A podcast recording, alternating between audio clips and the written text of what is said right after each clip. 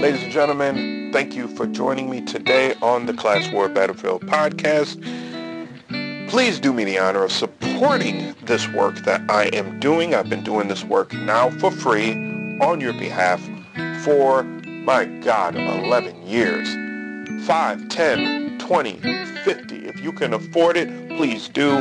Cash at me at dollar sign CWB podcast. CWB podcast. Cash App it. CWB podcast. Also, also hit me up on PayPal, CWB podcast, all the way across the board, y'all. Help me out. Help me out. Help me out. Thank you for donating and enjoy the show.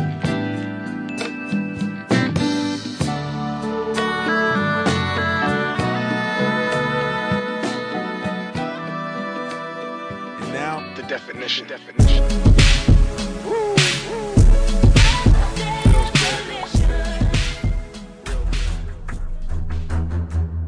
Hello, everyone, and welcome back to Top 10 Trends Politics. You know the old saying, you might not have an interest in politics, but politics certainly has an interest in you. Corruption runs rampant through almost all political systems, and believe it or not, the US is actually one of the least corrupt political systems in the world. Politicians have been corrupt since the dawn of time because man has been corrupt since the dawn of time, but there are some who take the bar of corruption to whole new heights, and we're going to take a look at them today. These are 10 insanely corrupt politicians throughout history. Special shout out to my hometown of Chicago. Go f yourself. Number 10, Crassus. Marcus Licinius Crassus was a Roman general and politician who played a key role in the transformation of the Roman Republic into the Roman Empire. Amassing an enormous fortune during his life, Crassus is, except for Caesar, considered the wealthiest man in Roman history. A political and financial patron of Caesar, Crassus joined Caesar and Pompey in the unofficial political alliance known as the First Triumvirate. Together, the three men dominated the Roman political system. Their alliance did not last long, however, as individual ambitions and egos separated the three men. While Caesar and Crassus were lifelong allies, Crassus and Pompey disliked each other, and Pompey grew increasingly envious of Caesar's spectacular successes in the Gallic Wars. Crassus's death permanently unraveled the alliance between Caesar and Pompey. Within four years of his death, Caesar would cross the Rubicon and begin a civil war against Pompey. According to legend, Crassus made most of his fortune through fire and rapine. He would repossess property of his victims and then cheaply auction it off. That's really dirty.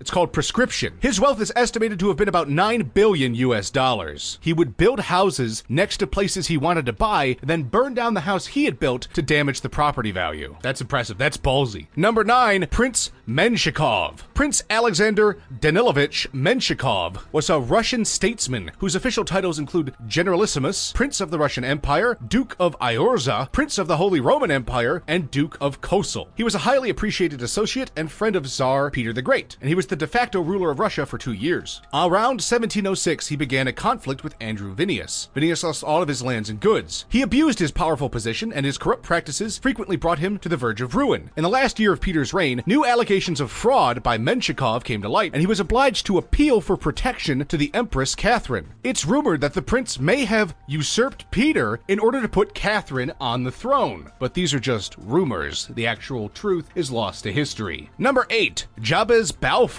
Jabez Spencer Balfour was an English businessman, British Liberal Party politician, and fraudster. In 1982, he was the center of a local scandal over the failure of a series of companies which he set up and controlled, starting with the London and General Bank and culminating in the Liberator Building Society, leaving thousands of investors penniless. Instead of advancing money to home buyers, the Liberator had advanced money to property companies to buy properties owned by him at a high price. Clever. After the swindle was discovered, Balfour fled the country. He was arrested in Argentina by Inspector Frank Frost of Scotland Yard in 1895. Balfour was tried at the Old Bailey and sentenced to 14 years penal servitude, not as sexual as it sounds, most of which was served in harsh conditions in Portland Prison. He was released in 1906. He died at age 72 on a train from London to Wales, heading for a job as a mining consultant. So he's like a Bernie Madoff, but for Victorian era London. Makes sense. Scamsters all over the timeline. Number 7, the Alcmeonidae. The Alcmeonidae were a powerful noble family of ancient Athens, a branch of the Neleides who claimed descent from the mythological, whatever, Alcmaeon, the great grandson of Nestor. The first notable Alcmaeonid was Megacles, ooh, who was the Archon of Athens in the 7th century BC. He was responsible for killing the followers of the Cylon of Athens during the attempted coup of 632 BC, as Cylon had taken refuge as a suppliant in the Temple of Athena. As a result of their actions, Megacles and his followers were the subject of an ongoing curse and exiled from the city. Even the bodies of his buried followers were dug up and removed from the city limits. That's bizarre. They were allowed back into the city in 594 BC. Later, they would claim to be exiled again following Sisterius's return in 546 BC, so as to distance themselves from possible accusations of complicity. But evidence shows that they were Archon during those years, meaning they were completely complacent with the atrocities taking place at that time. The family disappeared after Athens' defeat in the Peloponnesian War. They tried to ally with the Persians after they were accused of impiety because they were trying to ally with them while the Persian War was going on. Number 6. Boss Tweed. William Magear Tweed, often erroneously referred to as William Marcy Tweed, oh, widely known as Boss Tweed, was an American politician most notable for being the boss of Tammany Hall. Oh, is this what uh is this what Gangs of New York is based off of? He made the Democratic Party into the political machine that it is today and played a major role in the politics of 19th century New York City. At the height of his influence, Tweed was the third largest landowner in New York and a director of the Erie Railroad, the 10th National Bank, and the New York Printing Company, as well as proprietor of the Metropolitan Hotel. Tweed was convicted for stealing an amount estimated by an alderman's committee in 18 1877 to be between 25 and 45 million dollars from New York City taxpayers through political corruption, although later estimates ranged as high as 200 million dollars. Unable to make bail, he escaped from jail once but was returned to custody. He died at the Ludlow Street Jail. Good. His greatest influence came from being an appointed member of a number of boards and commissions. His control over political patronage in New York City through Tammany and his ability to ensure the loyalty of voters through jobs he could create and dispense on city related projects, and also violence. Number 5. Huey Long. Huey Long Jr., self nicknamed the Kingfish, was an American politician who served as the self nicknamed, that's funny, who served as the 40th governor of Louisiana from 1928 to 1932, and a member of the United States Senate until he was assassinated in 1935. As the political leader of Louisiana, he commanded wide networks of supporters and was willing to take forceful action. A Democrat and outspoken populist, Long denounced the wealthy and the banks. Initially a supporter of FDR during his first 100 days in office, Long eventually came to believe that Roosevelt's New Deal did not do enough to alleviate the issues on the poor. He developed his own Share Our Wealth program, which would establish a net asset tax. Under Long's leadership, hospitals and educational institutions were expanded, and textbooks were now bought with tax money rather than individually by parents. He remains a controversial figure in Louisiana, however, with critics and supporters debating whether he was a dictator or a demagogue. The success of the Kingfish is largely attributed to his preying off of the lower classes in Louisiana. I see now. Okay. Also, he was assassinated, so that doesn't spell too much for him, you know, but while his dictatorial means and motives violated American norms, Long had a genuine concern for the common people of Louisiana. Oh, oh, so because he was a communist, it's okay, huh? That's how it's going to be, Wikipedia. All right, that's fine. Top 10 most corrupt websites when it comes to explaining history correctly. Number four, Nicolas Fouquet. I'm not saying his full name. Nicolas Fouquet, Marquis de Bellali, Vicomte de Melun et Vaux. That's his full name. I said it. I did it once. Was the superintendent of finances in France. I see where this is going. From 1653 until 1661 under King Louis XIV. He had a glittering career and acquired enormous wealth, but fell out of favor, accused of peculation, which is inappropriately administrating the state's funds, and harmful actions to the well being of the monarch. The king had him imprisoned from 1661 until his death in 1680. By 1661, Louis XIV was already set upon Fouquet's destruction. His disgrace was secretly decided in May 4th. His wife was not allowed to write to him until 1672, and she was allowed to only visit him once in 1679. The former minister bore his appointment with fortitude and composed several translations and devotions in prison. Number 3. Heshen. Heshen was an official of the Qing dynasty who was favored by the Qianlong Emperor. He was a member of the Plain Red Banner and known as the most corrupt official in Chinese history. He was born as the son of a Manchu military officer and was selected to go to the most privileged school for Manchu aristocratic boys. In 1772, he began work at the Imperial Palace. Heshen enjoyed almost complete freedom from his actions. He became openly corrupt and practiced extortion on a grand scale. His supporters within the imperial system followed his lead, and his military associates prolonged campaigns in order to continue the benefits of additional congressional funds. He abrogated powers and official posts, including that of Grand Counselor, and regularly stole public funds and taxes. Taxes were raised again and again, leading to very great suffering of the people. Unfortunately, their suffering was compounded by severe floods of the Yellow River, an indirect result of the corruption where dishonest officials pocketed funds that were meant for the upkeep of the canals that led to the floods. Rising prices of rice simply led for many to starve to death. The widespread corruption and nepotism was the start of a century that led to the direct downfall of the Qing dynasty. Number two, Richard Nixon. Richard Milhous Nixon was the 37th President of the United States when he resigned from office, the only U.S. president to do so. He had previously served as the Vice President and prior to that, a U.S. Representative and Senator. Pretty famous instance of corruption would be the Watergate scandal. In fact, so famous that any sort of scandal is called something gate. The term Watergate has come to encompass an array of often illegal activities undertaken by members of the Nixon administration. Those activities included dirty tricks, bugging offices of political opponents, and the harassment of activist groups and political figures. The activities were brought to light after five men were caught breaking into Democratic Party headquarters at the Watergate complex in Washington, D.C. Nixon downplayed the scandal as mere politics, calling news articles biased and misleading. In 1973, White House aide Alexander Butterfield testified under oath to Congress that Nixon had a secret taping system that recorded his conversations and phone calls in the Oval Office. These tapes were subpoenaed by Watergate, special counsel, and Nixon provided the transcripts of the conversations but not the actual tapes, citing executive privilege. When the tapes were eventually collected, there was an 18 and a half minute gap. Rosemary Woods, the president's personal secretary, claimed responsibility for the gap, alleging she had accidentally wiped the section while transcribing the tape. Oh, how convenient. Needless to say, pressure was so severe on Nixon for impeachment and punishment that he resigned instead. What missing emails? What, what, what political scandal? And number one,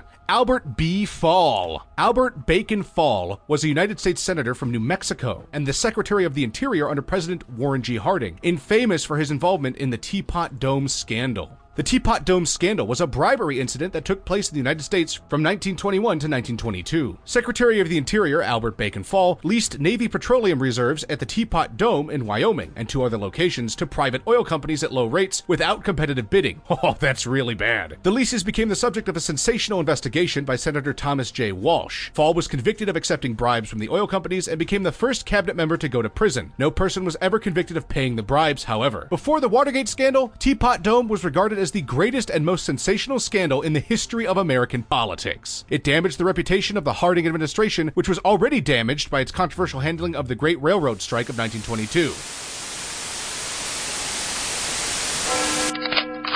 A storm is rising against the privileged minority of the earth. This is why I say it's liberty or it's death. It's freedom for everybody or freedom for nobody.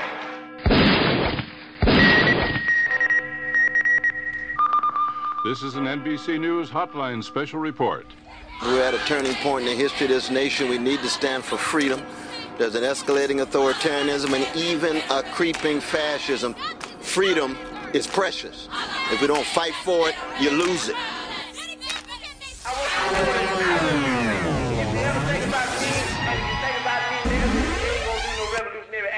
Forget about me. I don't want myself on your mind if you're not going to work for the people. This much is clear. We must rebel. This is our country. We have always lived in it. We were happy. Then you came. We have to protect ourselves. We have to save our country. We have to fight for what is ours.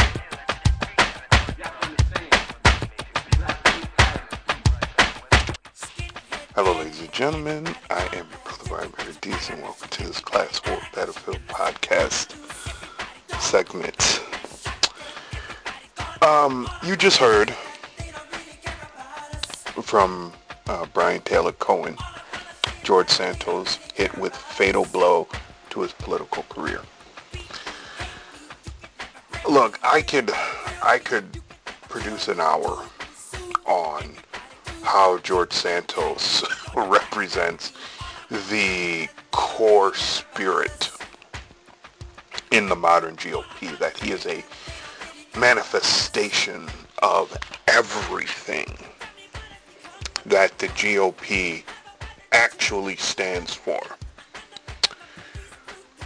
This is not to say that there aren't decent GOP supporters it's just hard to find a lot of those decent supporters within the apparatus of the party, which has been wholeheartedly captured now by the most ghoulish intents in this country. Now, I could really speak to uh, speak for an hour on Santos, but that's not necessarily what I want to do now. In the video, well, the audio portion from this video that you just heard, there was a clip from the Nassau County um, GOP.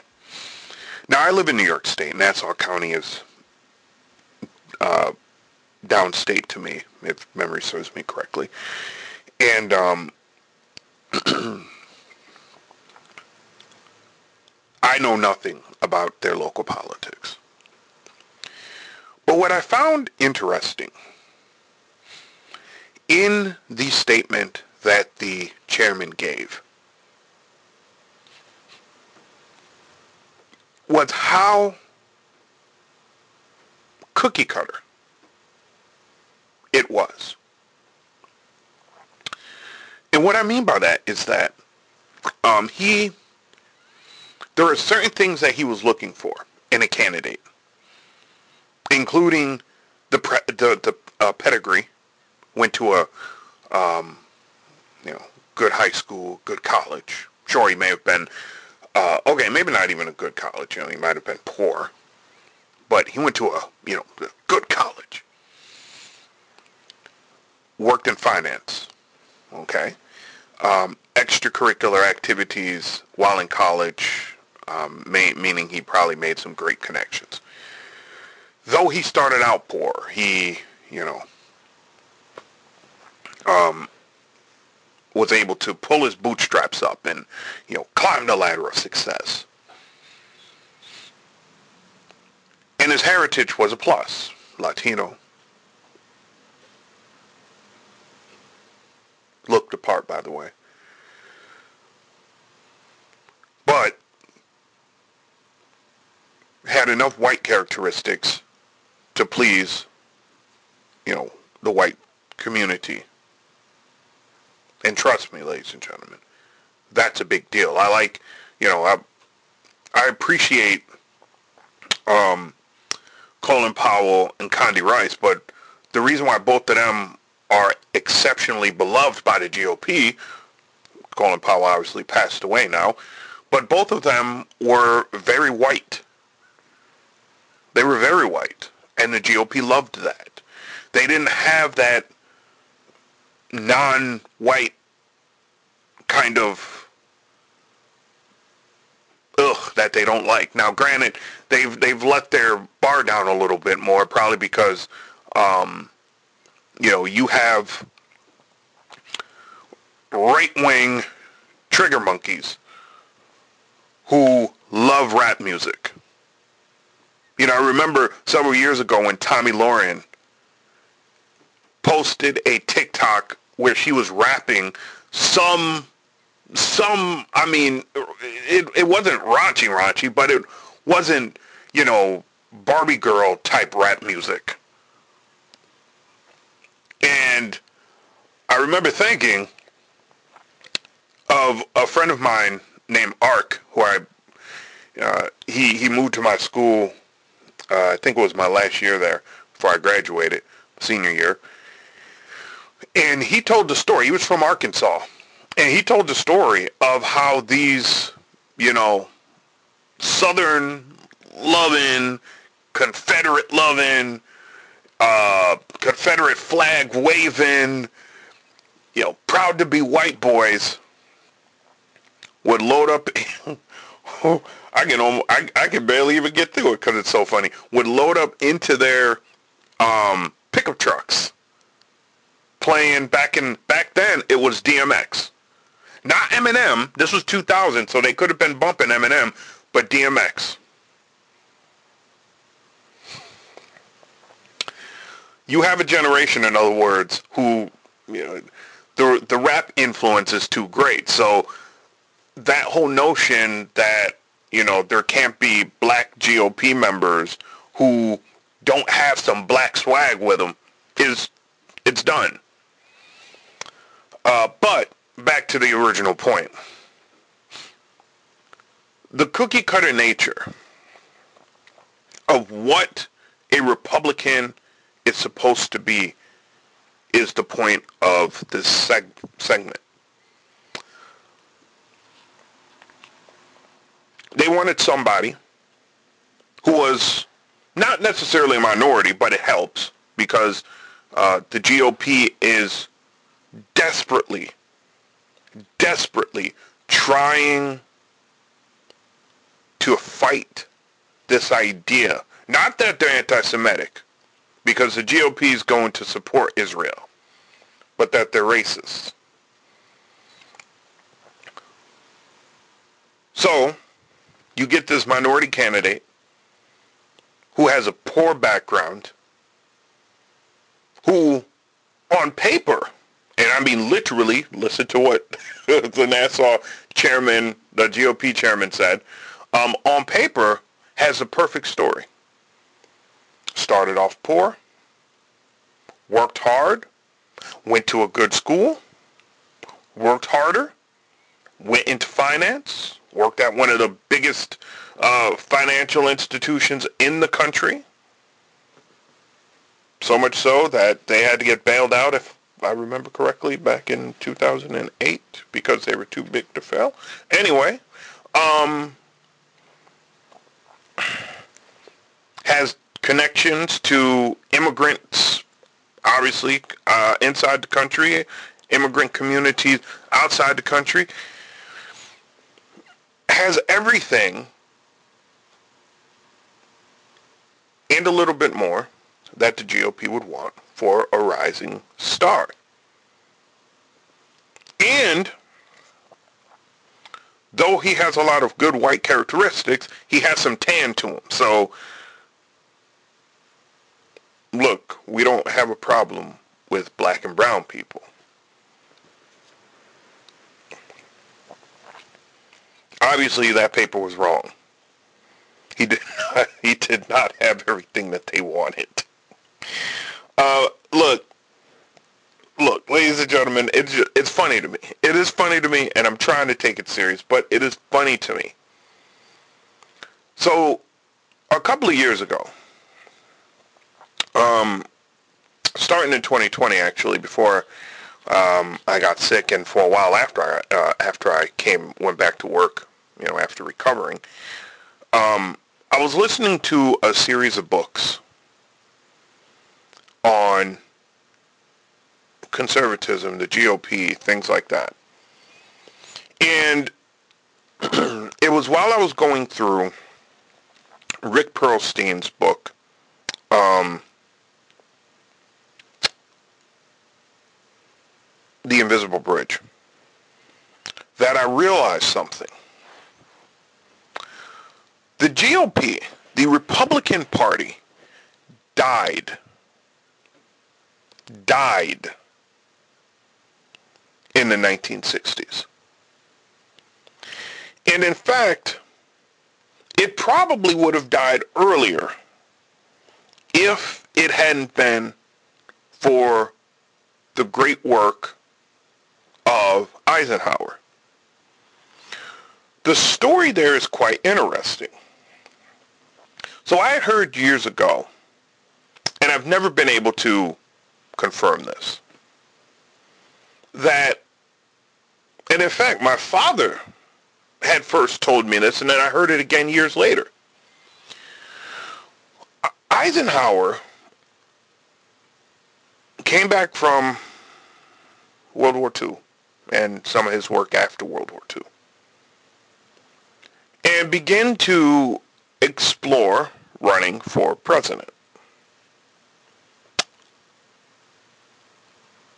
He was a good politician and he knew how to get things done. He understood power, things like that. So, you know, it was understood he was going to run. Now, obviously, clearly, he did not run because of his obligations to the country in 48. Plus, the time just wasn't there. But most people knew that he was going to run for 52. And most people in the know, in politics, knew once he ran, he was going to win. It was unlikely that whoever ran, ran against him was going to beat him because of his reputation in World War II. The only thing was, and as I understand it, I've read some stuff that says that, you know, Eisenhower was a Republican.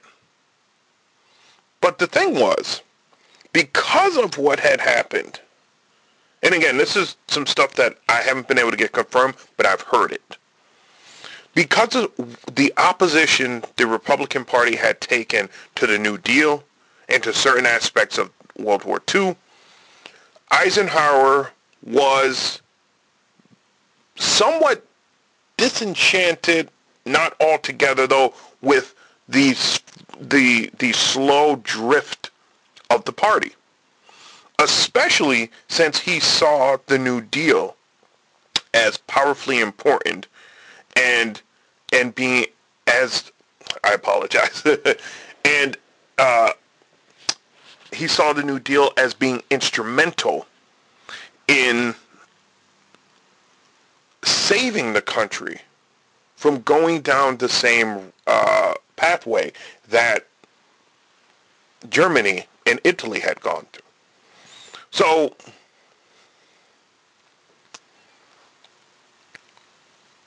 with that in mind,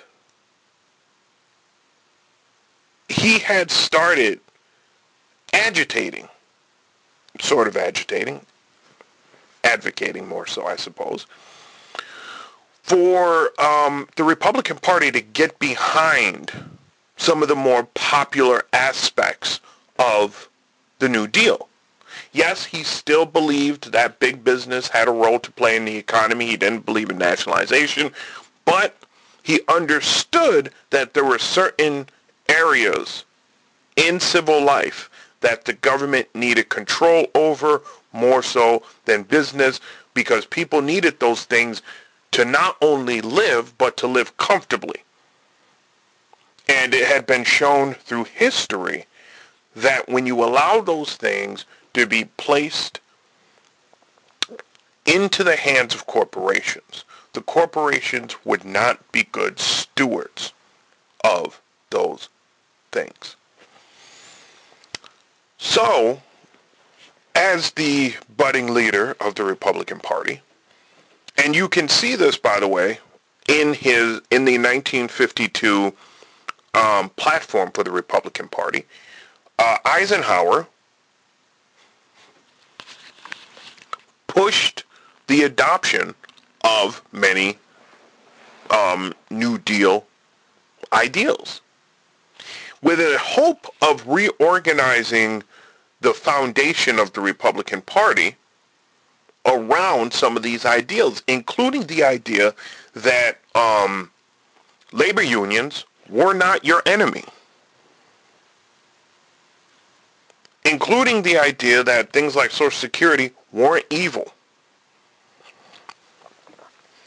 Obviously, we know Eisenhower won in 52. Eisenhower was conservative on many levels. He absolutely was.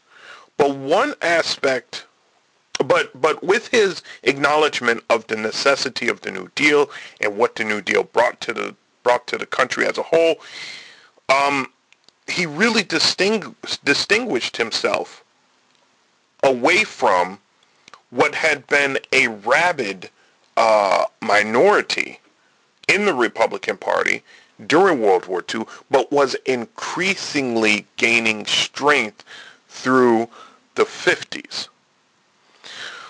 There's a little known history that I think still needs to be written about the internal struggle within the GOP during the 1950s. The internal struggle that meant there was there was part of the GOP that wanted to roll back the New Deal. And there was a part of the GOP that wanted to integrate aspects of the New Deal into who the Republicans were going to be. Now look, back in the 1950s, you had a more I- inclusive Republican Party. You had what some would call radical Republicans, liberal Republicans, progressive Republicans, and then you had your conservative um, Republicans and your moderate Republicans and your wingnut Republicans. To be fair, you had that with the Democrats too. However,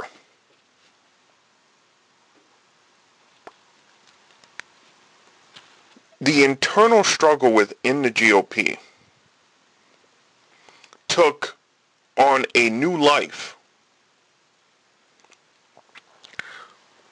with Eisenhower's ascension um, to the presidency, but more specifically,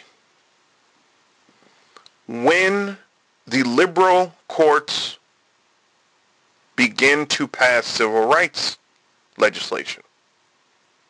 That's when there began to be real polarization within the Republican Party. People had to make a choice. And they did. Eisenhower, moderate conservative that he was, came down on one or the other side depending on the case. But he was more likely to not act than to act. Now, many of you may be like, well, wait a minute. Not everything has to do with race. Look at the history and you tell me that I'm incorrect with what I just said. Moving on, though. It wouldn't be until Eisenhower could not run for president any longer that those schisms would really start to show up in the GOP. And in 1960s, in 1960, should I say, when Kennedy defeated Nixon, those schisms, which were just tiny cracks, maybe even hairline fractures, split open. Because now you had uh, a president who said he was going to supposedly do something about civil rights. I know the legacy. Get into that another time. At the same time, you had prominent Republicans saying either the federal government needed to do something about it or they didn't have to. At the same time, you had prominent Republicans sticking their necks out and saying, we need to fight the radicals, we need to fight the communists in this country, and we need to ensure that the civil rights movement isn't being taken over by both. And then at the same time, you had prominent Republicans saying the civil rights movement is already compromised. It is a threat to national security. We need to deal with it as such. And that doesn't even talk about the economic stuff that was happening. Because there was still arguments happening surrounding what the New Deal should be, how far the country should implement it, and how far the country should go into developing the New Deal programs. In fact, part of the reason why the civil rights movement existed was because uh, the New Deal programs had been utilized so successfully with white people that white people were building up their wealth. Black folks were saying, well, wait a goddamn minute. You're building everything for them. Why not build for us too? We're paying taxes. Again, another time. As the GOP moved through the 60s, the attempt by people like Eisenhower to refocus the foundation of the party around New Deal ethics failed. Failed. And when moderates could not, moderates who, by the way, in the Republican Party, and, and liberal Republicans who played instrumental roles in writing, in passing civil rights legislation, when they were unable to secure power positions in the party due mostly to the corporate influence in the in the Republican Party. And the re, and and corporations unwillingness to cede ground to the to the assertion that the New Deal was necessary and that these social civil changes which were being proposed by liberals and radicals you know these things were necessary. Corporations refused that. And so they started backing horrible candidates terrible candidates fascistic candidates and most of those people not all of them were in the republican party now, I mark 64. I mark 64 as the time when the GOP died. That from that moment onward, it was a shell and it was a zombie of what it once was. Now, that wouldn't become clear for almost 30 years because it took that long to purge the liberal and um, radical members from the party. Now, when I say from the party, you may be thinking, oh, well, it took 30 years to kick them out of the um, out of out of out of uh, Congress and and the Senate. Partially, yes, but not only do not ever forget when you're talking about a party structure, you're talking also about um, what are they called? Tributaries and and and feeder groups that are independent from the party, yet tied into the party, and sometimes even an offshoot of an institution that is also engaged um, uh, informing party policy. It took 30 years. And it is funny because I'm just now realizing that literally 30 years, because 94 was when the Republicans took back the House. It took them 30 years to separate those um, the groups that the corporations didn't want in there to replace those groups with the ones that they wanted to. Um, Roger Ailes' brilliant memo from way back in I think it was 77.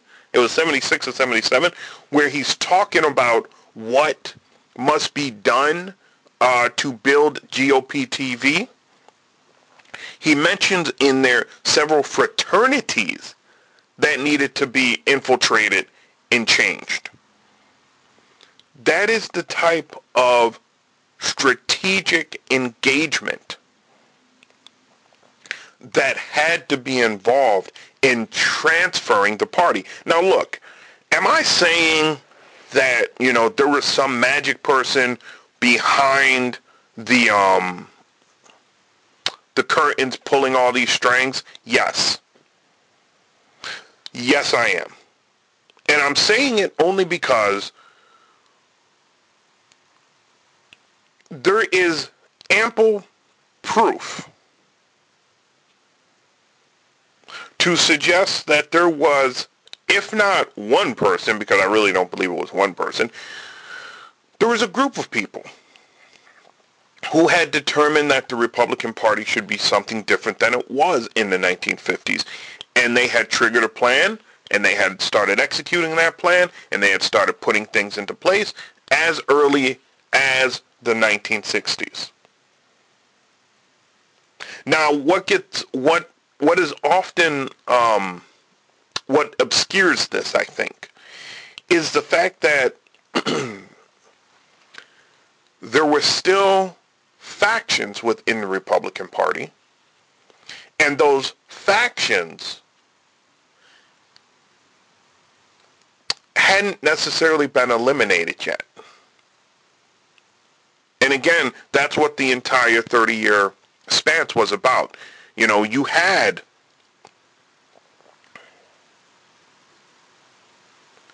you had people who were still liberal. You had people who were still radical. And those people formed their own factions, and then they had to be pushed out. They had to be moved aside. And it took years. And it took years. You know, I I look at a person like um like George H.W. Bush. And you know, as people much more informed in all this than I am have talked about, you know, his connection with a lot of the moneyed people who ended up forming the basis of the Republican Party over the next 30 years, starting in the mid-60s, suggests that there were people behind the scenes making these plans and executing them. I know how hard it is for us to accept this because, you know, conspiracies don't happen. But I'm serious about this. I'm serious about it. You can see the connections. You can see the evolution of plans. I mean, I've mentioned it before, the Powell memo. The um, memo that I mentioned earlier about the creation of GOP TV.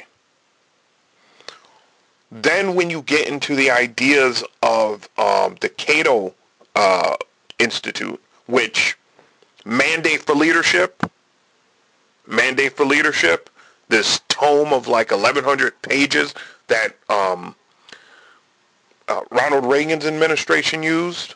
The same with the um, Hoover Institution. There's a retired professor from uh,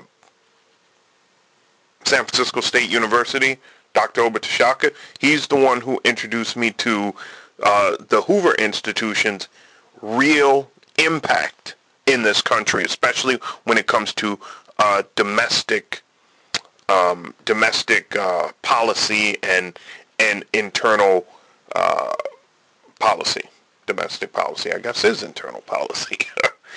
anyway, uh, then mandate for leadership, which is wow, wow. You know, the Republican Party today could never well, then again, it was the Cato Institution, I think, who wrote that. No, no, no, no. Sorry, wrong. Heritage Foundation wrote the mandate for leadership.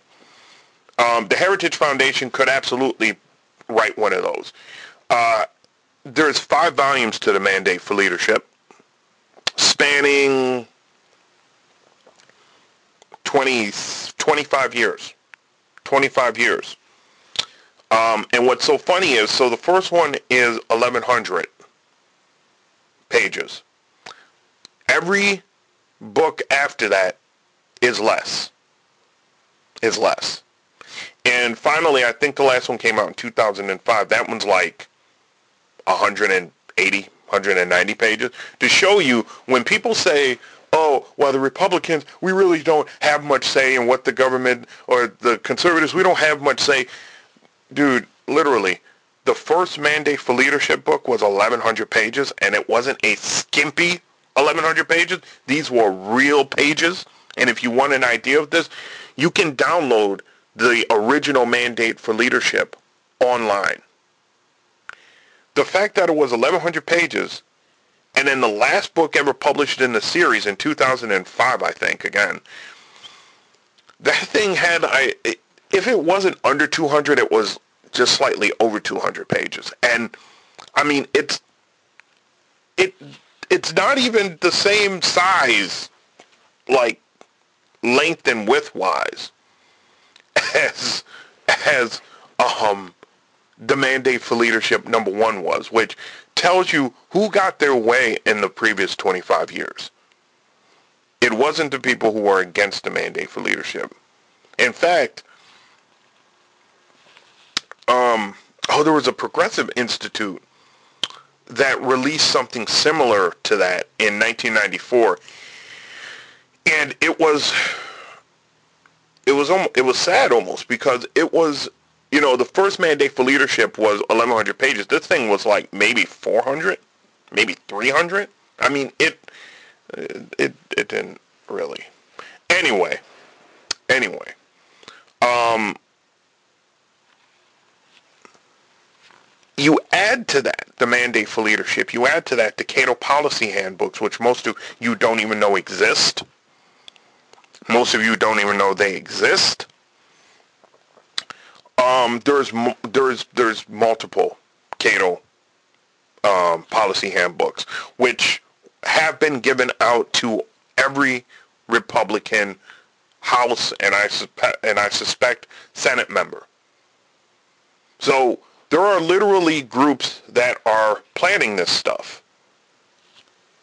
But we're not we're not encouraged to see it for what it is.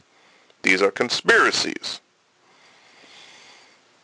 Nonetheless, no matter what that is though, I want to refocus you on the idea that I expressed earlier. The GOP died in the 1960s. It died. The problem is now is that the GOP, having died in the 1960s, is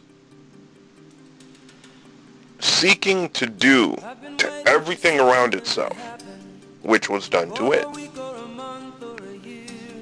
It brings death.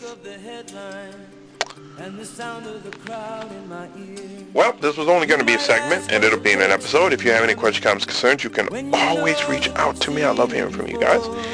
I am your brother, Amir Adis. Until the next one, peace. There's a shadow on the faces of the men who sent the guns to the wars that are fought in places where their business interest runs. On the radio, talk shows, and the TV, you hear one thing again and again how the USA stands for freedom, and we come to the aid of a friend.